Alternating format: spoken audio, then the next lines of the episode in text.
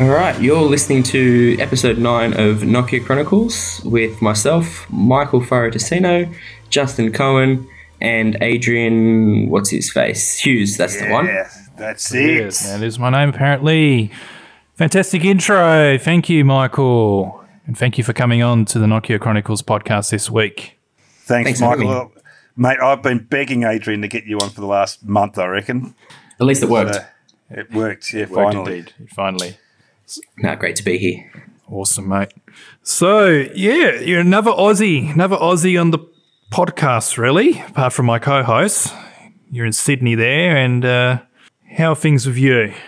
Yeah, pretty good. I mean, obviously a little bit better than uh, what's happening down there for Justin in Melbourne with the whole coronavirus pandemic. But yeah, things are going well. Cannot complain.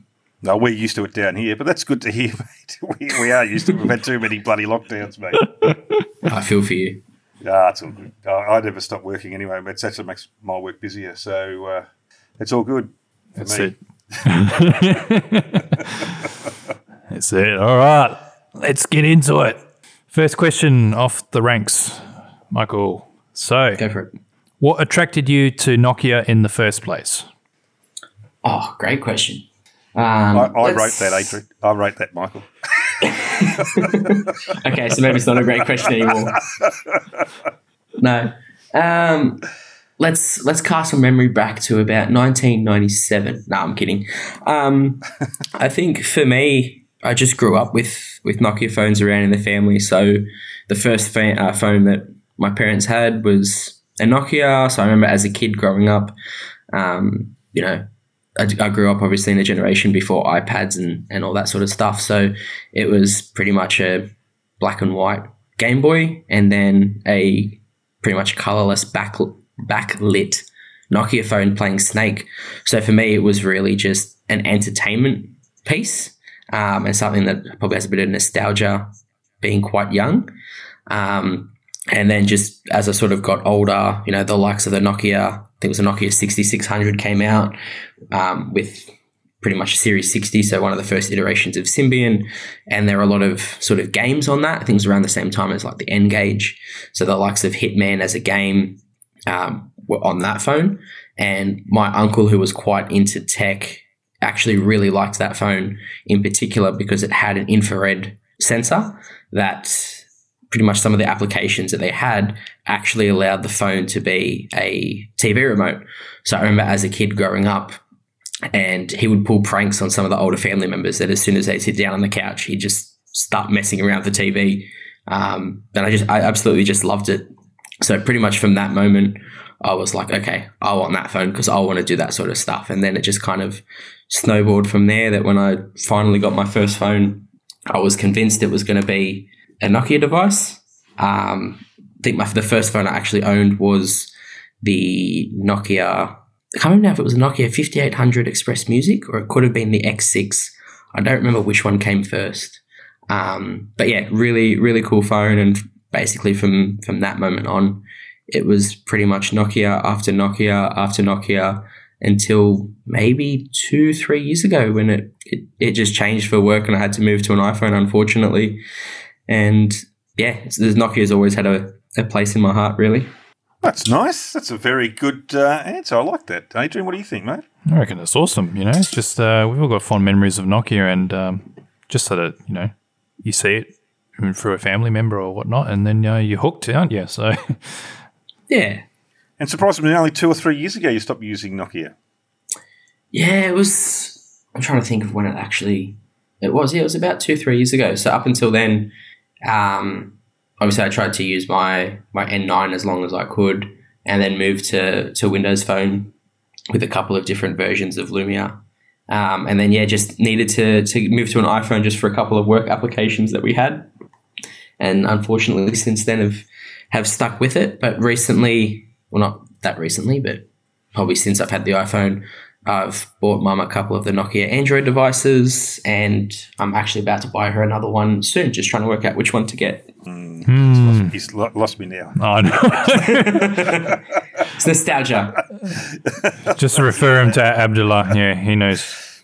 Abdullah's always on about bloody HMD Nokias.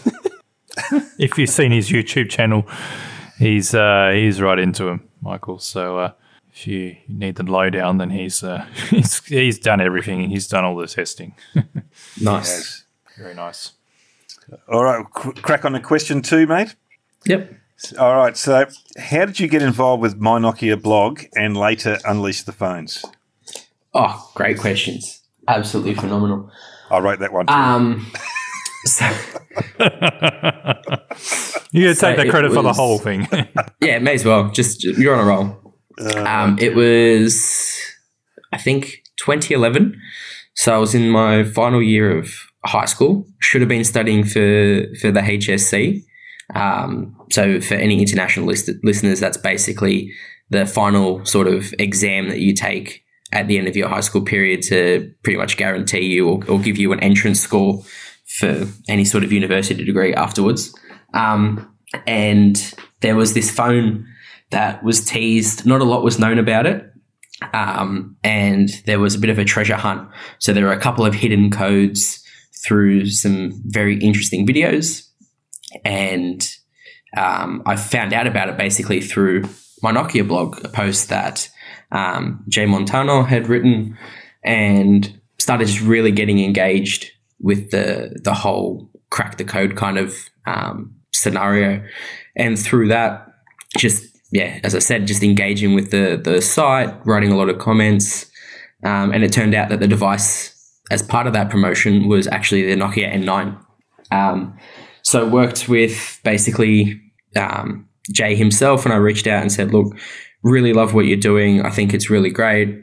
Um, I know that this device isn't coming to the UK for whatever reason, which is where he was based, um, but I found out that it is coming to Australia.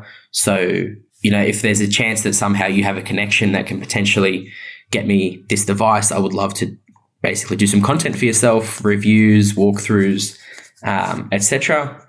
And Jay very kindly took me up on the offer, brought me on board, gave me an opportunity before the release of the N9 to kind of hone my skills, draft a couple of posts here and there around um, Nokia, put me in touch with the right people locally. And next thing I know, this device is rocking up at my door the exact week I'm supposed to be taking my exams. So, of course, I did not study. I just focused on this shiny new toy that landed um, in my living room and was absolutely obsessed. Um, and that's pretty much where where the whole journey really started for me with my Nokia blog. Um, yeah, it was it was pretty much what what got me, I guess, really hooked.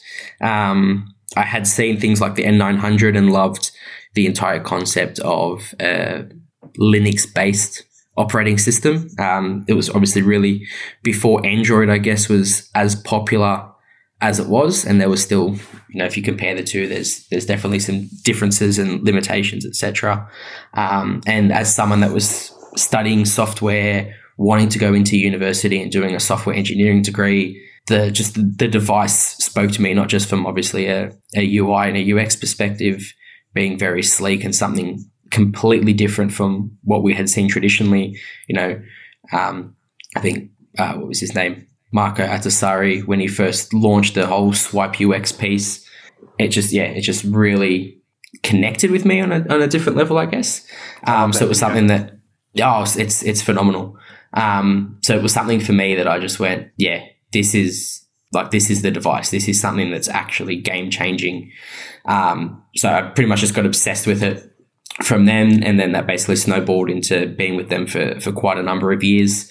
And through that, I met the likes of Clinton Jeff from Unleash the Phones, and we just got chatting. Um, I did a couple of features on their their Google, I think it was Google Hangouts or Google TV or something like that back in the day, like live Hangouts that streamed to YouTube. Um, basically providing commentary about the N9. And then he just said to me one day, "Hey, have you thought about potentially doing reviews for for some other devices?" And I thought, why not? Doesn't really conflict with what I'm what I'm doing right now. Uh, I think one of the first devices I reviewed was the Nexus. I feel like it was the Nexus Four, um, and then a couple of HTCs, Samsungs, etc. And that that went on for a couple of years as well. So it was really through my Nokia blogs. Obviously, Clinton was very popular in the Nokia scene as well. Um, and yeah, just came kind of came through that. Um, and I guess a, a, special shout out. I don't know if he, he listens to this, but um, Simran. So he used to work for for Nokia India and currently for Microsoft in APAC. Um, he actually also kind of put me in touch with Clinton, being through that India space as well. Um, and fortunately, I got to actually travel to India um, for a Nokia event for the the Nokia Asha release, um, and got to finally meet um, CJ in, in person and uh, and Simran obviously as well, which was which was really really cool. That's a good story, and I actually it just goes to show like I've always liked like Jay, like uh, we've been following each other on social media for years as well, and um, just how he is. He's such a nice guy. Uh, I know he's a doctor now. I think.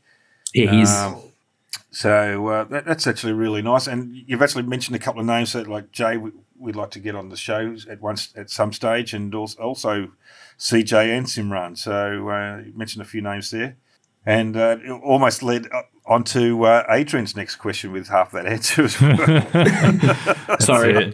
no, it's all good. Yeah, but like you were saying, you know, it's just fantastic, uh, you know, phenomenal linkage and the way that, you know, all these, uh, you know, your writing and your passion for Nokia has just got into meeting these people and, um, you know, connecting all these uh, awesome bloggers and, you know. Nokia employees over the years. So you've been to, an, been to an, yeah. This is the whole point of our podcast as well, because we're reconnecting the old Nokia people. That's it for sure. And um, yeah, you've been to a few Nokia events yourself. Um, yep. Like you said, the one in India for the Asha launch, and obviously Nokia World. I think it was 2013, wasn't it? Abu Dhabi. Uh, yeah, something like that. Yep. Something like that, and uh, just a few. I think I bumped into you at the local launch. What was it? The 930, maybe it was in Sydney. Yeah, it was. A, it was. It was a Lumia launch, but which device that escapes me. Yeah, it was one of those ones. But yeah, yeah, just awesome awesome times. And uh, yeah, that just leads on to my next question. After meeting Stephen Elop in India, in India at the you could probably you could probably tell where this is heading. Um, in India at the uh, Nokia Asha launch and the events of Nokia's well, the old Nokia, um, their demise shortly afterwards. What's your opinion of Stephen Elop? How did I know this question was going to come up? you can blame Justin. He wrote it. it it's his hard hitting question. Half, half I wrote that anyway. Um, well, okay, so it was it was quite funny, right? So obviously, being a, a massive N9 and N950 fan, um, I went to that event kind of hoping to, for myself personally, anyway, do a bit of a comparison between you know this new Asha series that was supposed to be kind of a, a takedown of the whole swipe UX um, and do a bit of a, a, comparison. So didn't know that I was actually going to be sitting in a room um, with Stephen and ended up actually getting sat right next to him. Um, so casually, I just pull out my N9 and 950 and put them on the table. And he comes into the room, looks down, and just has a bit of a cheeky giggle um, we, we kind of get talking a little bit after he does his sort of open q&a session whatever at the end. And um, we just we basically just started chatting about it a little bit. And he asked me you know why do you like the phone? And i explained it to him. He was kind enough to, to, to actually take a photo with me at the end of it which i can um, i'll share it on twitter when this podcast goes live. Um, and at that moment i was actually like okay this this guy's not that bad um, I know obviously there's all the conversations around what he's done to the business, coming from Microsoft, is he a Trojan horse, etc. I am still torn whether I would, you know, kind of go down that pathway. Do I think there could have been better decisions under the leadership? Potentially. Um, do I think it was a completely wrong decision to partner with Microsoft and go down that pathway to try and establish Windows Phone as a genuine third ecosystem? Not really. Um, but do I think that it should have happened at the expense of other opportunities such as, uh, you know, MeeGo being able to be developed further? Definitely not. I think there was the opportunity for, you know, quite a lot of innovation and to allow the consumers themselves to decide what platform was going to be that third ecosystem. Yes, it makes sense. You've got the likes of Google and Apple that a behemoth like Microsoft could cement itself as that third player. Um, so I don't think necessarily the decision to to go down that pathway was a wrong one. I just question at the time was cutting off all viable alternatives to do so the best decision. And I know from a business lens, being someone in, in corporate strategies and things like that myself, do you deploy resources across a multitude of avenues when you can focus them and actually try and get a better result? You know, it's a it's a, it's a tough question. So I think from from one side, I don't think he intentionally went into Nokia saying, "This is what I'm going to do. I'm going to go and sell the business and and bring it down." Do I think he's leveraged his position within his connections to Microsoft to probably try and you know assist in in a vision that he probably was involved in prior to his time? You know, I think it's a it's an easy answer, yes. Uh, but yeah, I don't think he's gone in necessarily with the the sole intention of being a Trojan horse. And as I said, the potential of doing you know that option of trying to make the Windows Phone platform, you know, the third player in the market, uh, you know, a successful one, didn't necessarily need to come at the expense of terminating innovations in, in a couple of the other platforms that they had, whether it was MeeGo or Meltemi through the low end or whatever it may have been. So yeah, it's a it's a tough one, and I guess it's one of those scenarios that if an alternate reality really exists out there, I would love to find out what happened in that reality. Right, so I actually feel the same way, or very similar regarding Stephen Elop. Like he, I think yeah, he he did he didn't come into Nokia as a Trojan horse, but and he did make some you know some awful decisions, but he was great at presentations. I, lo- I actually loved watching his presentations for uh, new phones. I did did think he probably did have uh, their best intentions. I was actually going to ask you about Meltemi. How, how close was that to uh, Asha? Depends, front end or back end. So the words that the from what I've what I've heard from a couple of people, the the front end design, so the actual UI itself was similar. Um, obviously, there was some tweaks, so it was kind of somewhere between the Asha experience and the MeeGo, MeeGo swipe experience. Mm-hmm. Um, but from a, a, back end, it was it was very different. All right. Sid, fantastic answer, and um, yeah, like you said, um, I don't know if you've read the book, but there is a book. I think it's Transforming Nokia by Risto, whatever his last name is, the uh, ex Nokia chairman.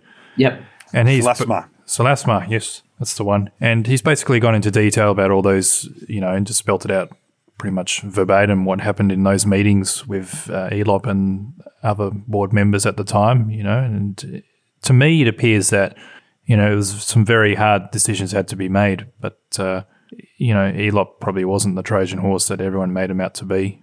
But again, you know, there probably were some questionable decisions. You know, for example, how Symbian kind of got taken down overnight. You know, yeah. yeah uh, I, I think just on just on those points as well. You know, you, you look at obviously the the Elop era and you go, wow, Nokia basically crumbled overnight. You know, if you want to say that between the um, what's it called, the burning platform memo that basically went out and shot MeeGo, uh, shot Symbian and stuff like that down. But you have to think at the same time the complacency prior to that, it got them into the position where you know Nokia had great phones, as I was saying before, things like the 6600, um, or even the, the N97 and things like that, where the products were actually quite good you have a look at the iPhone when it came out, and everyone was talking about, wow, it's a touchscreen. It has an app store where you can actually download apps and games and programs.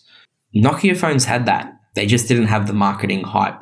They didn't, I guess, push some of the boundaries. And when they did push boundaries, they pushed them too far that it was just kind of out of reach for, I guess, the the mass market. So it's it's almost like yes, potentially Elop didn't make the right decisions, but he's also inherited where Nokia kind of was going. And I think personally, it was probably a little bit too late for them to have tried to mm-hmm. pivot. I think the they didn't expect Apple and the iPhone to have been as successful as it was, and I think complacency let them down prior to to Stephen Elop ever joining the business. Whether that's you know right or wrong, I guess we'll we'll never know, and it's purely from a, a consumer perspective at the time. But to have the footprint that they did in terms of you know the the billions of devices in use and to basically lose that over a period of a few years because you know, they probably had a little bit of arrogance to them thinking, oh, we're that big. This is just a, a phase. We're not going to get touched. We're, we're fine. To, you know, dropping into the third position in, as I said, a, a, number of years with, with Samsung basically taking them out of even the, the low to mid end market and then Apple dominating the, the smartphone race. It's something that was bigger than Stephen Elop for sure. So while obviously he was in charge during the whole Microsoft divestment, etc., I think there's a lot of runway prior to that entire period and that, or that era, I should say, that you know a lot of people try and overlook because they just don't want to accept that there were probably some decisions that were made prior that weren't the best for the longevity of the business. Yeah, that's right. It was years in the making. Uh, he did. He came in too little, too late. I think you're right.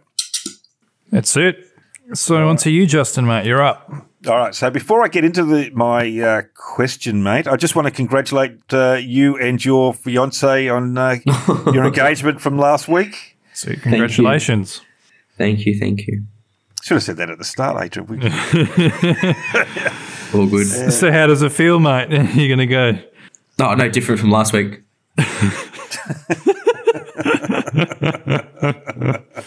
All right, so we'll get into my question. No, but it's good on you. Well done, mate. it, it is. It's a uh, good, good, time in your life, mate, and uh, you'll be having kids before you know it as well. Uh, uh, I'll take your advice there. Trust you. Yep, no worries. Yeah, yeah I've, I've, got four. So anyway, he's got four. so, I've got one. Um, one's enough for me. I don't know how Justin does it. So props to him. Oh, I, no, props to my wife. She she does a great job. Um, all right. So you used to be a pioneer back in the early days of YouTube, Michael and I love watching. I love watching your videos. They're very informative. Now these are fun questions, so don't take these the wrong way. It's like a two-parter. Have you yeah. ever thought about making some new videos? And uh, if you did, have you ever thought about maybe using a tripod? But I, I do love that handheld style that you, you did use on a lot of your videos. so the answer to the first question is definitely yes. Um, I've actually thought about it for the, the last little while. I pretty much ah. stopped just trying to juggle, you know, a, a full time career and trying to do that at the same time. didn't really work, uh, but I definitely have thought about it now that things are kind of getting a bit more flexible in terms of, you know, the I guess the result of COVID working and stuff like that. Um, from a tripod perspective, I actually, believe it or not, did have a tripod that I was using a lot of the time for a lot of these videos. The problem was it was a phone tripod. So it was actually using the, there was this Nokia adapter that kind of slid around the N8. Um, and that was pretty much the, the connection that I used for the tripod. The problem was the N8 itself was actually too heavy for my tripod. So the ball bearing joint or whatever it is would actually slowly, because of the weight, start to shift and start to move. So it never really worked properly. And then I decided to get a proper camera. Um, I bought a Canon EOS, I think it was like a 6D or something like that back in the day. Um, and again, the tripod I had was too small. The camera itself was too heavy. Um, and I ended up never actually investing in, I guess, a full size tripod because where I was trying to shoot my videos was pretty much too small for um, for a tripod of that size to actually fit. And then by the time I probably got a bit of a bigger space and things like that, I basically just stopped making videos. Well, I can't wait to see some new ones, mate. Uh, that actually, I reckon that'd be fantastic. Because I did, I actually genuinely love watching your videos. They were extremely informative. You're, you have all these little smaller videos uh, with different features on, on different phones. I, I love them. I think fantastic. Thank you. I, I just don't know if I can use the same intro anymore. I don't think it's very gender inclusive. I used to used to start the video every time with "Hey guys, Michael here." no, how good. So I think I I think I just have to say hi hi people or they or whatever. They or him, whatever, whatever they are. all right. Um, on to me. So, do you still keep in touch with any of the old uh, Nokia blog Unleash the Phones gang or any other, you know, Nokia employees or fellow bloggers? Yeah, so um, as I mentioned before, Simran, um, I still talk to, to him quite frequently. Um, from I guess unleash the phones perspective, we still have a WhatsApp chat that we've had for years. Um, so that's obviously between myself, CJ, um, Yash, um, Shibesh, Rashil, uh, even even Scott. Um, so there's there's a um, oh and and um, Deepak as well. So there's there's quite a number of us that still every now and then you know um, send a couple of messages. It might be something such as I think the other week um, Atif bought a drone. So he was kind of sharing some some photos and some some stuff around that, or if it's holidays like Christmas or Eid or whatever it is, like we're we're still quite engaged with each other and sending celebration messages here and there, which is quite nice. Um, CJ, I probably speak to a little bit more so. Um, so I don't know if obviously everyone's across this, but Clinton's also moved into doing some sneaker reviews. So now that I um, work for Adidas, which disclaimer, all views here are my own and not representative of the company, blah blah blah. Free set. because he's no, because he's a bit of a sneakerhead as well. Excuse me. I um I engage with him a little bit in terms of some of the content, and it's interesting to see his thoughts on some of the products that that we launched. So him and I still keep in contact a fair bit. As for um, Jay or Ali, probably don't talk to them as much as I, I would like to. Um, it's definitely been a, a couple of years now. Obviously through social media, you know, I might engage with them through LinkedIn or Facebook or Instagram, whatever it might be. But um, yeah, probably less so um, for those two, as I said, than, than I would like. You know, there's there's the the regular people like Dean. It's always always around. Love seeing his uh, his weekly pizza posts on Instagram. the, the pepperoni is always a, a, a great hit. Um, Tommy from the UK one? was when was it yesterday? Today? No, uh, Dean's latest one said he does. He, um, if anyone has a COVID jab, he has. He puts this. Uh, Oh yeah, yeah, yeah. I've seen that. God, I love it. Oh, it's fantastic. Um, the other one, Tommy, Gadgets Boy. Yep, spoke Um, to him last week. Yeah, yeah. So you know, always popping up on on Instagram and, and stuff like that. Having chats with him every now and then. Um, who else? Probably the the one that I do speak to the most though is Mister Everything N nine. So Ari Mark. Um, he's someone that I'm I'm really really close to. Um, have you know when I've been in San Diego, visited visited him and, and had conversations with him. Really, really intelligent, intelligent man. Um, and we still, yeah, as I said, very, very close. Talk pretty much weekly. Um, but yeah, obviously then then yourselves and stuff like that. And yeah, just the I guess the wider the wider Twitter community. So there's, there's been readers and followers through the years that that still engage with. Um, you know, the likes of Stephen Quinn, um, etc. That they're, not going anywhere. I think they they've they've been around the, the the game that long, and they've been pretty pretty influential in what I did through through that whole period and, and stuff like that, and people that I'd obviously consider friends. So I think Stephen is probably a, a good example, or, or Andy. That when I spent some time in the UK, um, we all kind of caught up and stayed together and had a bit of a, a, a weekend event of it and things like that. That yeah, for for sure, still keep in touch with them and and yeah, definitely consider them lifelong friends. Which I think for me is one of the one of the things I loved the most about Nokia. You know, every company has a slogan that you kind of just go, oh yeah, that's a bit wanky, whatever it is. But Nokia's of connecting people, it really went further than I guess the literal sense between you know connecting two people through telecommunications.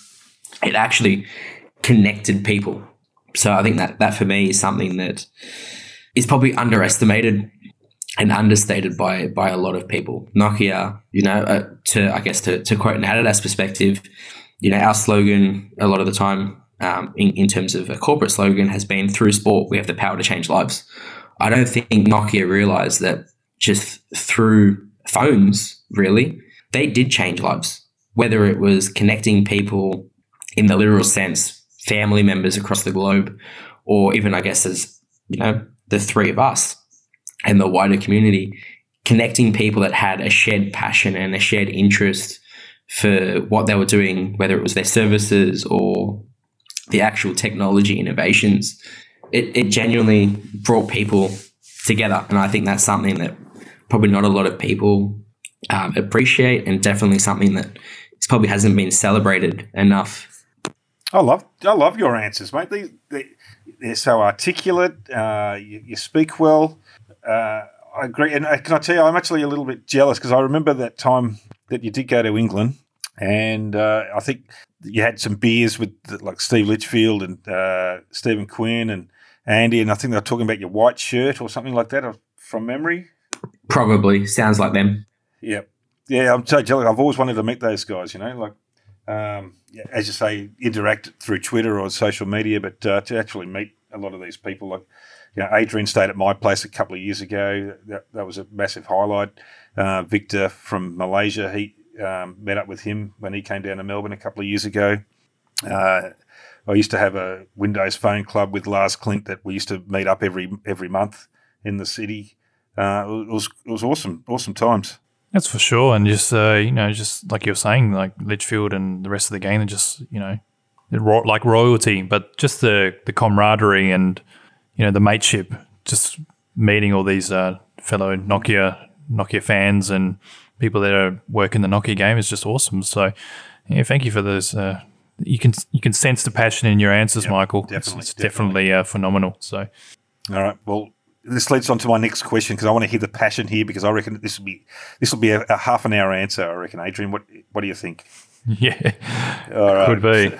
So, all right. So, tell us about your dev time with Maemo on the N900 and MeeGo on the N9 or N950 in your case as well. Oh, um, so yeah, good question. Um, I can give you the short answer and say it was it was lots of fun. Um yeah, for, for me, it was really just, as I said before, I was studying software and wanting to do software engineering at, at university. So for me, it was just tinkering around and, and playing with things. And then obviously, you know, joining the, uh, the talk.maemo.org forums and, and start engaging with some like-minded people on there. Um, a couple of ideas kind of get thrown around and you start to realize, hey, people actually like what you're you're thinking about doing. So I remember, sorry about that. Um, I remember one of the things was a lack of emojis on the N9. So I worked with um, Bojan or at NobTViker on uh, on Twitter to basically create a emoji keyboard for for the N9. The downside was that the system didn't actually accept emojis coming in through messages. So if you had sent someone an emoji as a text, basically the system just rejected it. So it was it was great to be able to actually kind of blend the fact that hey, iPhone users think that they're light years ahead of the game because they've got emojis. We can do that. Um, so it was something for me that I, I found quite interesting to just be able to almost give something back in a way that some of the users felt that they were lacking or that made the device, I guess, a, a second rate device. And the engagement just between the, the community on different ideas. So, you know, there were things like the Inception um, Inception script that gave you um, more access so you could change things. So, I know one of the things that I, I then did was I liked the battery percentage from from the iPhones. So just do it. And I think that was something that the, the dev community really got behind with these devices was you just did what you wanted to do because the devices really allowed you to do that. You had the freedom to personalize it and make it your own, not just add some more papers and change some icons, but really enhance the system to to be personal. That's it. It's awesome. Oh, I think we've what, what's opening. I think we lost him for a little bit. yeah, towards the end there. You still there, Michael? Yeah, sorry, I was choking. Oh, okay. Just having some water. Oh, sorry, mate. Well, sorry, water mate. or wine? No, definitely or, water. Or Jack Daniels. no, no, no more Jack Daniels. nightcap. All right, we're at the uh, end point now, at the tail end. Last question, Michael, mate. So here we go. Uh, top five Nokia devices of all time.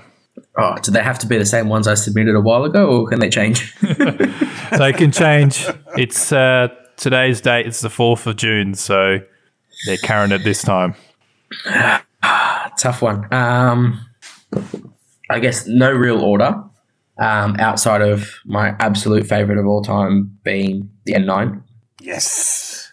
Yeah, Justin's a happy man. We've had a few people on say that the N9's their fa- one of their favourites or near the top of the list. Oh, uh, it's- you've made Justin very happy. It's just the interface, and With- the, the build, and the, the look, and everything else. It's awesome. Yeah, It's it's for, for me. It's just the perfect blend of Yep. I guess software and device. Um, outside of that, the 6600, as I mentioned, more from a nostalgia perspective. So, just growing up with that device in the family and my uncle and, and what he did with it is just something that will always kind of stick with me. Um, what else? I think the the you know the N8 just being light years ahead in terms of the camera tech at the time. Obviously, then you know the likes of the 808 that came through, that was light years ahead again. But I think the N8, for what it was, really was defining of a product, if that makes sense. And obviously, I'm, I'm not biased here towards towards N series devices at all either, but the N900 is definitely in there as well from a, a form factor perspective, blending touchscreen with the keyboard and having a Linux based operating system, it felt like the future. You know, it was literally a computer in the palm of your hand. And when it came out, it was surrounded by the likes of, I guess, PDAs and Windows mobile devices, so not Windows Phone, that felt clunky and you were just like, what is this?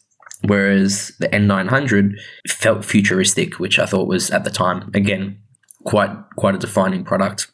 Um, and is that three devices now that I've listed or four? That's three. 600. Yep, three. Yep. Cool. Um, other two, what have I got the other two? Hey, put them on the spot, Adrian. I know. haven't well, if I say the 3310 because of the amount of memes that it's made throughout the years, um, and it's just it's just iconic Nokia. I think if anyone says what's the first Nokia phone you can name, everyone's going to say 3310 with Snake. Um, so that that one gets an honorable mention in the the top five, and the fifth one for me. Name a Lumia. well, you don't have to, but yeah. No, I could. Um, yeah, this is a tough one. 1020. Nah, not the 1020 for me. No? Nah, I, I, I don't know. I never really got into the 1020, to be honest. Okay. Um, I think it might actually be the 925. Oh, very nice. Very Yeah, nice beautiful choice there. Um, I just, I think for me, it was, yeah, it was just a, a form factor combination. Um, just, yeah, really, really enjoyed it. Um, a couple of the accessories that came with it made it really fun. You know, they had the whole Superman collection with the the wireless charging plates and the Fat Boy, and yeah, it was just it was just really, really, really fun device. Um, traveled Europe with it. I remember doing a whole um, a whole series of photography shots and things like that on my Nokia blog, where basically I that's the only device I used for the entire four weeks traveling through Europe. So it um yeah probably just holds a special place there as well, given the fact that I relied on it for for such a period of time while extensively traveling. I've got to get my hands on one. I've, I've never had the 925, but I have always liked them. And I know the accessories, you know, the clip on things that you're talking about, uh, they, were, they were nice. So, and you've got the um, you've got the Fat Boy Superman charger, don't you? I, I have got the Fat Boy. But you never had the product for it. Interesting.